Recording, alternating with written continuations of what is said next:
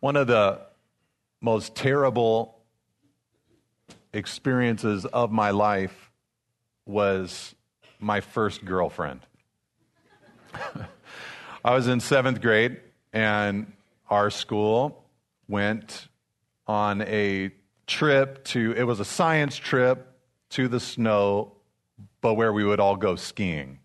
So it was like a skiing trip with a little bit of sciency stuff in there to excuse being able to go up to the mountains and go skiing.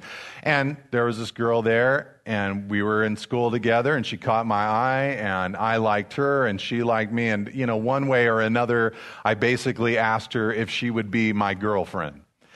And up there during this trip, I kind of knew what to do with that. You know, it was like we would ride on the ski lift together. That was the extent of my game at that time. It was like, okay, that's, I guess you're my girlfriend, I'm your boyfriend, we're going to ride on the ski lift together. I don't even know if I skied down the hill with her, but we would ride up the ski lift together. And so that was kind of about it. That was the extent of it for a few days. But I remember when the trip was over, we all got on these buses, we loaded up the buses, and I got on the bus with her and I went to a section of the bus and sat down next to her and all of her friends were around and kind of hanging out. And I remember thinking to myself, I got to get out of this. like, I want to sit with my friends. I want to be with my friends, and I have no idea what to do here. And now I'm hanging out with a bunch of girls. I'm a seventh grade boy. I do not like this. And so I just, the whole ride, I was scheming, like, how I got to get out of this. So I can't remember how I did it, but I think our relationship lasted like another day or two once we got home, and then it was over. It was a short, brief, fiery four day romance, you know. Many of you, you think God is like that. You think God is just waiting. He's just waiting for a slip up He's just waiting for a mistake. He's just waiting for a season in your life where you fail. He's just waiting for some kind of way to get out of relationship with you. You, you think that he's, he's demanding perfection, and then when that doesn't happen, he's, he's ready to dismiss himself from that friendship with you. Look, the Bible, the, the truth of the Bible, the, the, the scripture, the entirety of it, Genesis through Revelation, should disabuse us of that notion. When Adam and Eve fell into sin, God walked in the garden in the cool of the day and he said, Where, where are you? I want you. I want to be in friendship with you, connection with, it, with you, fellowship with you. I do not want to destroy you, but I want you, and I'm going to work, even if it takes thousands of years to bring forth my son to humanity to die on the cross, to bring you back into relationship with me. And David's story should also disabuse us of that idea or notion. Because if there was ever a moment where God could have said, We're done, the relationship is over. I gave you everything. I let you be king. I gave you favor. I let you write some of my word. You have been successful in every area of your life. And this is how you repay me. You take another man's wife, one of your soldiers, one of your chief warriors. You take his wife. You impregnate her. You try to cover it up to make it seem as if the pregnancy is from his body, but when he won't go along with your plan, you make another plan to see him murdered on the battlefield. And now you've taken her to be your wife. The child has been born, and you think you've gotten away with it. I am done with this relationship. But what we learn in this passage is that God was not finished with David. God loved David. In fact, as you look at this story, one thing that you should come away with is the understanding that it was not David that was in pursuit of God. There's about a year gap in, in, time between chapter 11 and 12. He was not speaking to God. He was not confessing to God. He was not going to Nathan the prophet, but God sent the prophet and God sent his word and God pursued this man because he was not done with his relationship with David. And so as we look at this, I want you to not only see David, but I want you to see yourself. I want you to see the way the Lord pursues not only humanity, but the way that he pursues you, because he longs to come into deeper relationship, connection, and friendship with you. One of the first things that God did to draw David back into relationship with himself was to prepare David on the inside. Did you see that? You know, there he is. It's been about a year. Nathan the prophet shows up. It's interesting. Some people think that David was actually at that time on his calendar doing the thing that kings in Israel would do, that he was judging people publicly and different cases would be brought to him and he would weigh in on those cases. Later on in David's life, we'll see him doing just that, you know, just sort of making judgments, acting as the, the, the judge and the jury for different complicated cases uh, there in Israel. And some people think that Nathan came during one of those episodes and says, here's what's happened. Other people, of course, think that this was a private episode, something that was just between Nathan and David. But Nathan comes to David and he tells him this story. Maybe it's true, maybe it's a parable. But he says, Look, there was a rich man, he had everything. There was a poor man, he had hardly anything. He had one little lamb that he brought into his home. It was like a pet to him, ate from his cup, ate from the dish. He loved it like he loved a daughter. And the rich man had a visitor come to his house. He didn't want to feed the visitor with any of his own flocks. And so he took the poor man's sheep, slaughtered it, and served it to his guest. And David flew into a rage. He said, The man deserves death. He must repay fourfold. Now, in the law, in the Old Testament, if you stole livestock in the people of, in the nation of Israel, you were to repay what you stole fourfold. And so David is thinking about the law, but he wants more than the law. He wants death.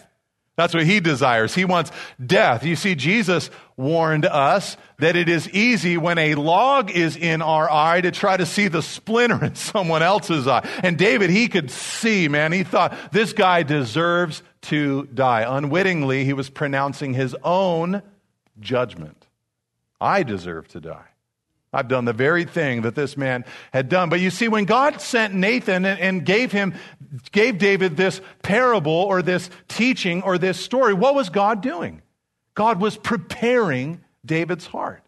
He was readying David he was bringing him forward slowly, surely to that point where Nathan would say, You're the man. David would be confronted with his sin and he would repent of his sin. God was doing the work to get David where he needed to go. Now, as we read in Psalm 51 and in Psalm 32, we already know that God was busily working not just through Nathan and the messenger and the word that was being declared to David. This wasn't the first time that David interacted with this. No, not at all. God was working with David inside his own heart as well. I think it was Pastor Matt who taught from Psalm 32, and I'll read to you verse 3 and 4 from the message. He said, when I kept it all inside, my bones turned to powder. My words became day long groans. The pressure, this is David writing, never let up. All the juices of my life dried up. What an incredible description. You know, there I was walking through life. Nobody knew what I'd done. Maybe some people suspected this or that. It was a short pregnancy after all, but I was going through life. My sin was not uncovered, but the juices of my life were dried up. My vitality was gone. The joy that I used to have was gone. And here's the thing too often, we think when the Word of God confronts us, when the messenger of God confronts us or when the juices of our lives are drying up as a result of our own sin. You know how we want to interpret that?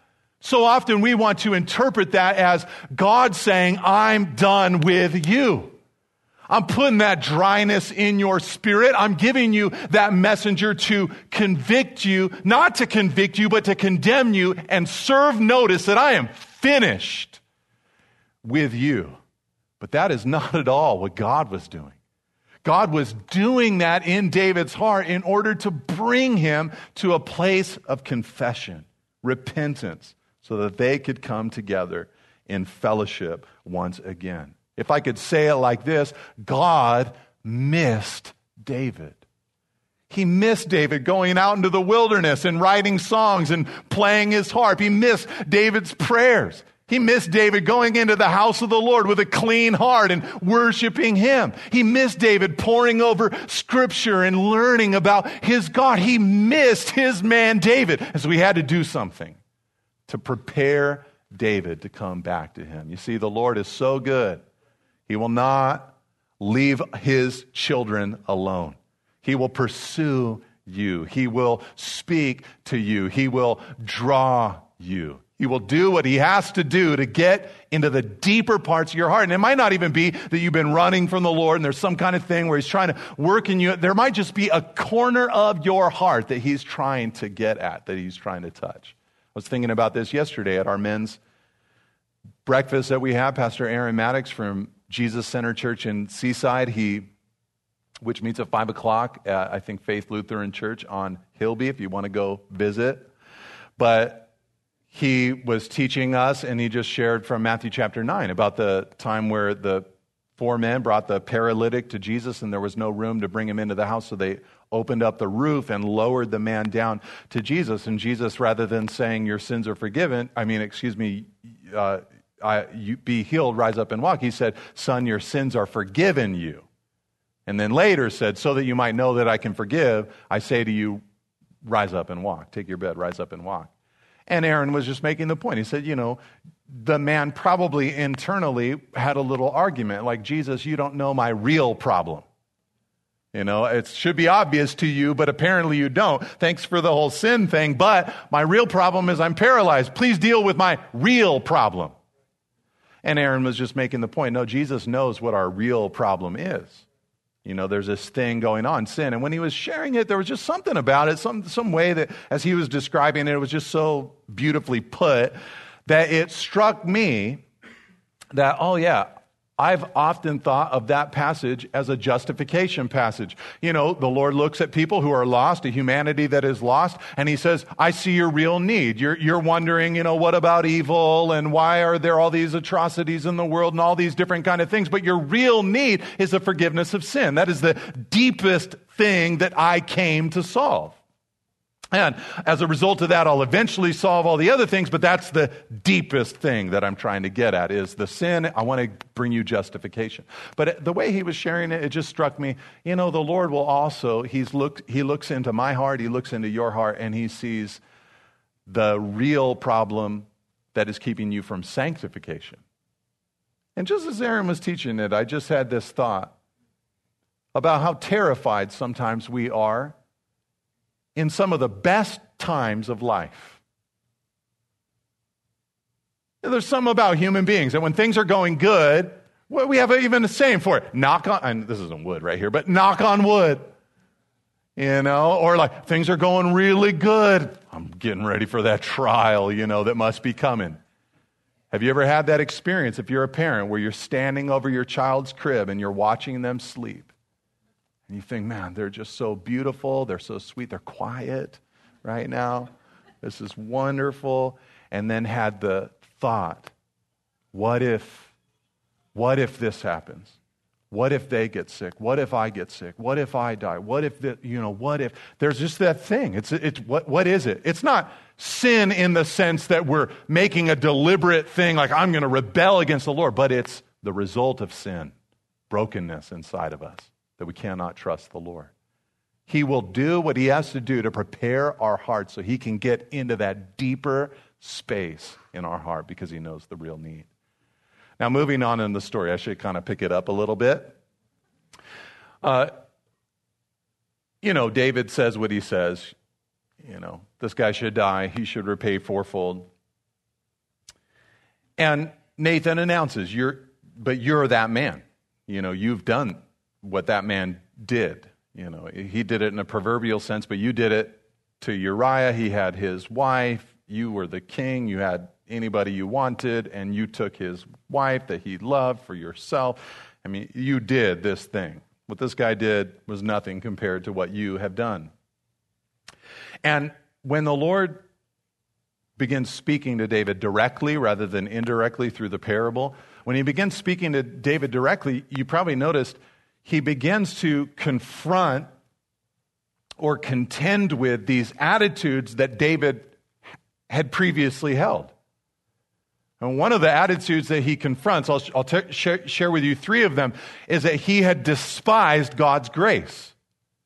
What, what's God's grace? He, he despised everything that God had done for him. That's why he says in verse 7 and 8, I made you the king.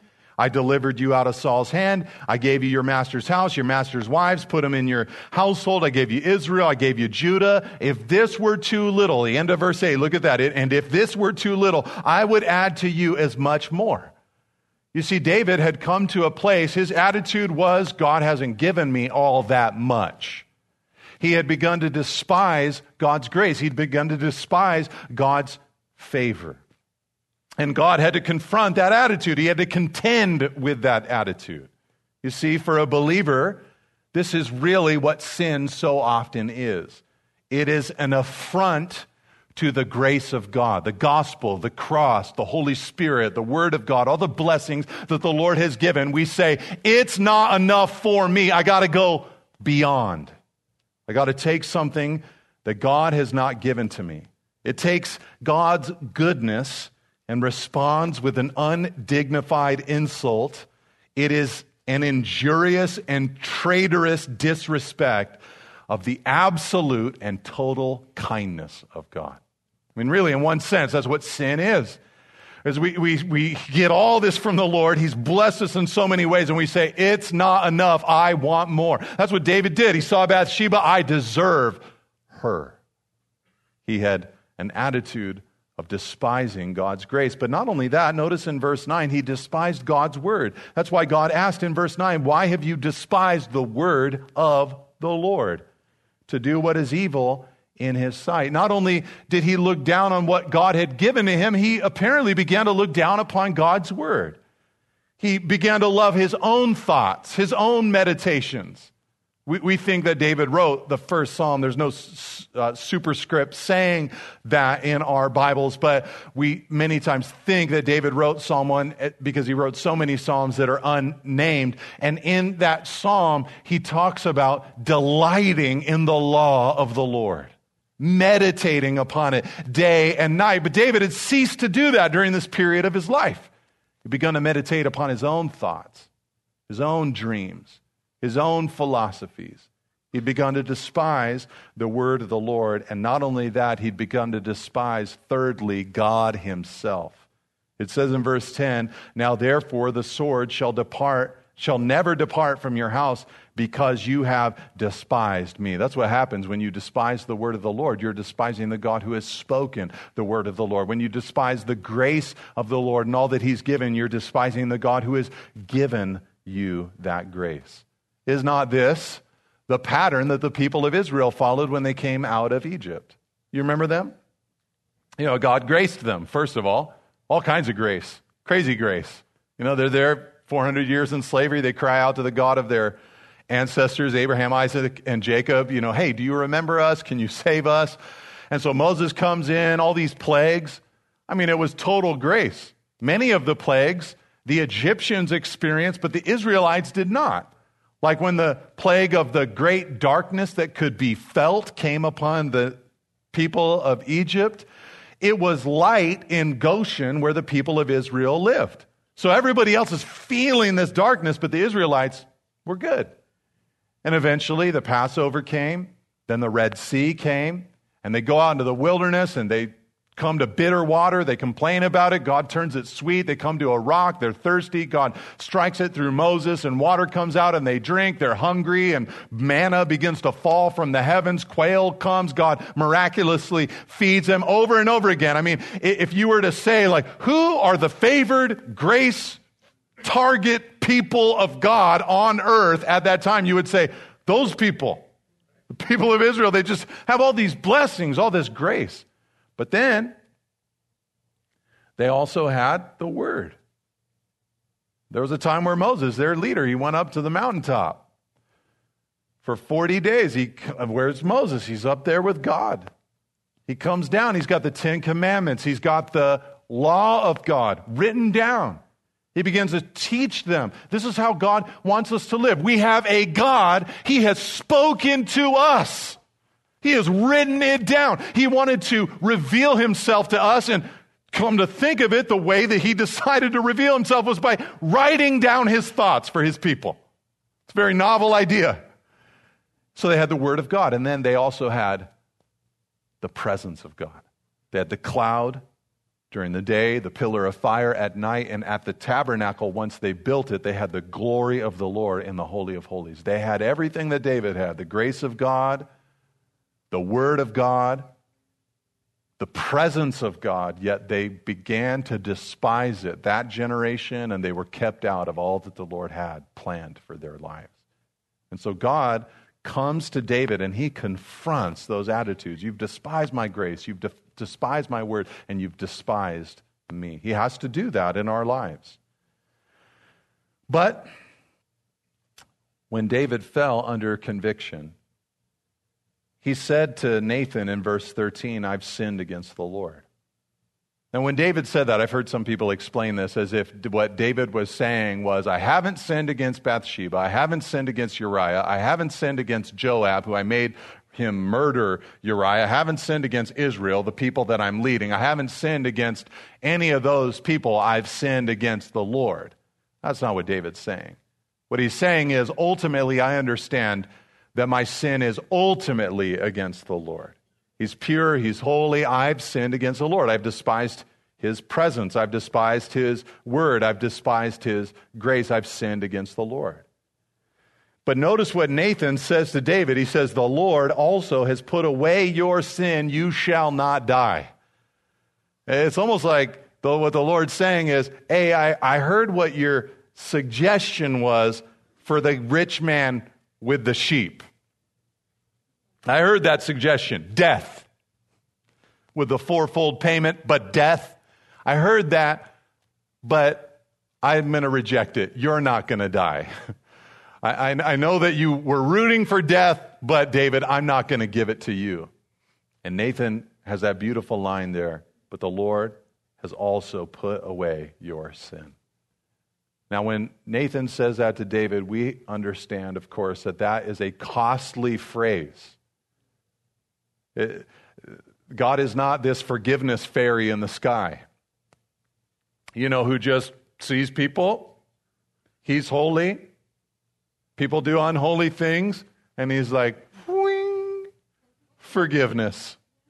No, when he says, God has put away your sin, it's another way of saying, just like the animals had to die for Adam and Eve to be clothed, just like the sacrificial animals had to die for the blood to be spilled and for them to be burnt up on the altar, there is a cost that is attached to the possibility of forgiveness. And of course, God ultimately knew and understand as he said this to David that this would mean the giving of his own son to die, that his blood would be shed so that David and any other human being who wants it can be forgiven of their sin. This was a costly phrase from God, not a cheap phrase, not a magical phrase, but a costly, planned out, thought out, thorough, from the foundations of the world, Christ was slain phrase from God. And so he announced it to him God has put away your sin. Apparently, God saw the genuineness of David's contrition. And though his sin was heinous, God's grace was more than sufficient for David. Now, how did David respond to all this stuff? He hears about all these consequences that are coming his way, and they were serious, right? Verse 10 the sword would not depart from his household. And that's true. We're going to read of those episodes in the next couple of months. We're going to read about uh, rape within his family, one of his daughters experiencing that. We're going to read about uh, the murder of one of his sons against the other son, who was actually the, uh, the offender in the rape. Uh, we're going to read about uh, his general killing that son who killed his other son. We're gonna, there's going to be all kinds of bloodshed in David's life, including even right now. We already read it. His own child is going to die. And then God said that evil against David would rise up from his own house. Eventually, a day would come where his son Absalom would steal the throne from his father and take his father's wives and, in a very public display, make it obvious that they were now his rather than his father's. It's a gruesome scene. God announces this to, to David. All of this would come because David, the man of God, very publicly receiving the promises of God, God could not allow David to get away with this. And David's life has served as a great warning for us for thousands of years now. But what did David do? He went in and he fasted and he mourned before God. He's asking God, God, please give life to my child. Then the child dies.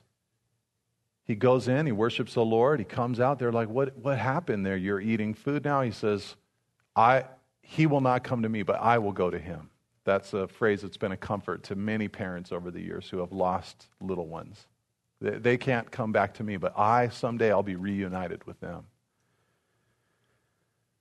But what did David do? He, he, if I could say it this way, accepted God's decree. He did not chafe at God's discipline, but he received it. He did not become terrified of God. That's why he hoped. He had hope. He had hope that the Lord might turn and allow his child to live. He did not feel doomed, but instead expressed hope in God's grace and favor that this child might live. He did not run away from God, but he ran to the Lord. In fact, it says there in verse 20, this is my favorite verse of this whole chapter. Then David arose from the earth and washed and anointed himself and changed his clothes, and he went into the house of the Lord and worshiped. This is an intense moment. I think this is the part in David's life where he, if I had to guess, actually wrote Psalm 51, where he, where he prayed it under the inspiration of the Spirit and then wrote it down. Where, where from Psalm 51, he said things like, Have mercy on me, O God, according to your steadfast love, according to your abundant mercy, blot out my transgressions. He said things like, I know my transgressions and my sin is ever before me. He pleaded with God, Purge me, clean me with hyssop, and I shall be clean. Wash me, and I'll be whiter than snow. He prayed, Create in me a clean heart, O God, and renew a right spirit within me. And then he promised God, If you do that, I will teach transgressors your ways, and sinners will return to you. Do good to Jerusalem or Zion in your good pleasure. Build up its walls. Look, I'm making a big deal out of this because I think that this moment, David going in and worshiping the Lord, it was the thing that colored the rest of his life. I think it's easy for us to, to just, from our reading of it, come to the conclusion that the second half of David's life was the worst half of David's life that the first half was the awesome half. You know, teenager, prophet rolls into town, you're the future king in Israel, anoints him with the horn of oil, goes out, kills a bear, kills a lion, taking care of his father's sheep. It was apparently just practice, though, for the time that he would kill Goliath and become the hero of Israel. People singing, Saul slaying his thousands, David his tens of thousands. He gets to marry the king's daughter, the princess. He becomes best friends with the king's son, the prince. Things are good. He's living in the palace. He's serving the king. And even when Saul goes mad and David has to run into the wilderness, we still can think of those as the good days in David's life. Yeah, it was difficult, but God was speaking to him and he was speaking to God and he was writing songs and he was pure pure. He was pure then. And Saul would come into town, Saul would pursue him, and he would not extend his hand to touch the Lord's anointed. He kept himself clean, he was holy, he was righteous, and men just kept coming out to him. We want to be with you. We want to follow you. And his army built, and finally Saul died, and Judah came and said, We want you to be the king. He said, Okay. And then seven years later, all of Israel, we want you to be the king. Okay. He wins Jerusalem. Things are growing. The word of God is going out, and the nation is expanding. And we think of those as the good days in David's life. And then Bathsheba, sin. And for the rest of his life, all this pain, all this heartache, the sword, the disappointment, the frustration. He ruined what God was doing in his life. But perhaps we've seen it all wrong. Perhaps the second half of David's life, the part where he was humbled by his sin and glad for his restoration, was in a sense sweeter and full of life and depth that could not have come to him previously. Perhaps there was a new wrinkle or facet to the nature of God that David got to see because he failed, received God's grace and forgiveness, repented of his sin, and ran to God. Which of us, in thinking about Peter's life, would say that the second half of his life was worse than the first half? No, we, we see him, we see some successes in the Gospels, but also some failures, but then a major and significant failure when he denied Jesus three times. Jesus looked at him, Peter looked at Jesus, he wept, he went out, he was a broken man. Jesus rose from the dead, appeared to Peter, but they had a special appointment at one appearance on the coast of the Sea of Galilee. When Jesus made a fire, the other disciples were around who had joined Peter in fishing. Peter is there before the Lord, and Jesus asks him three times, Do you love me? Peter had denied the Lord three times. The three times Jesus says, Do you love me? Lord, you, you know I love you. Then feed my sheep, tend my lambs, tend my sheep. Jesus was restoring Peter back into relationship with him. And then God used Peter's life in beautiful and amazing ways. We would all say that the second half of his life, there was a power there, there was something beautiful there. And, and maybe some of that came from him coming face to face with his own failure and limitation, and then feeling God's love in the midst of all of that.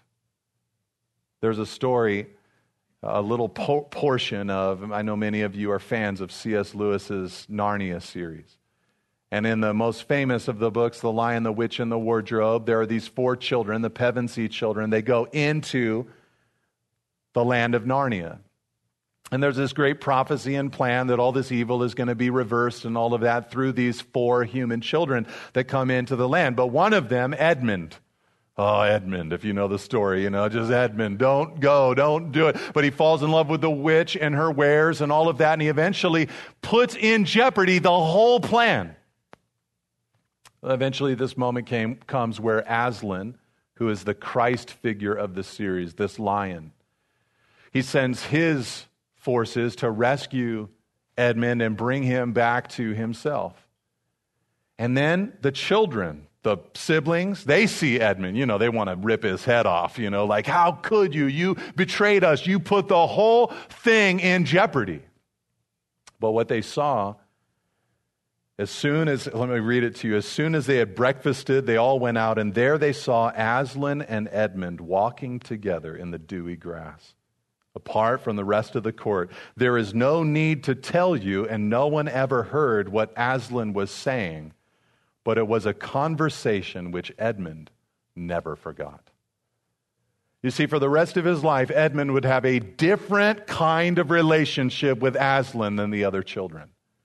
There was a facet there. There was a, there was a thing there that they couldn't really know and experience because he had gone through a failure and Aslan had brought him back.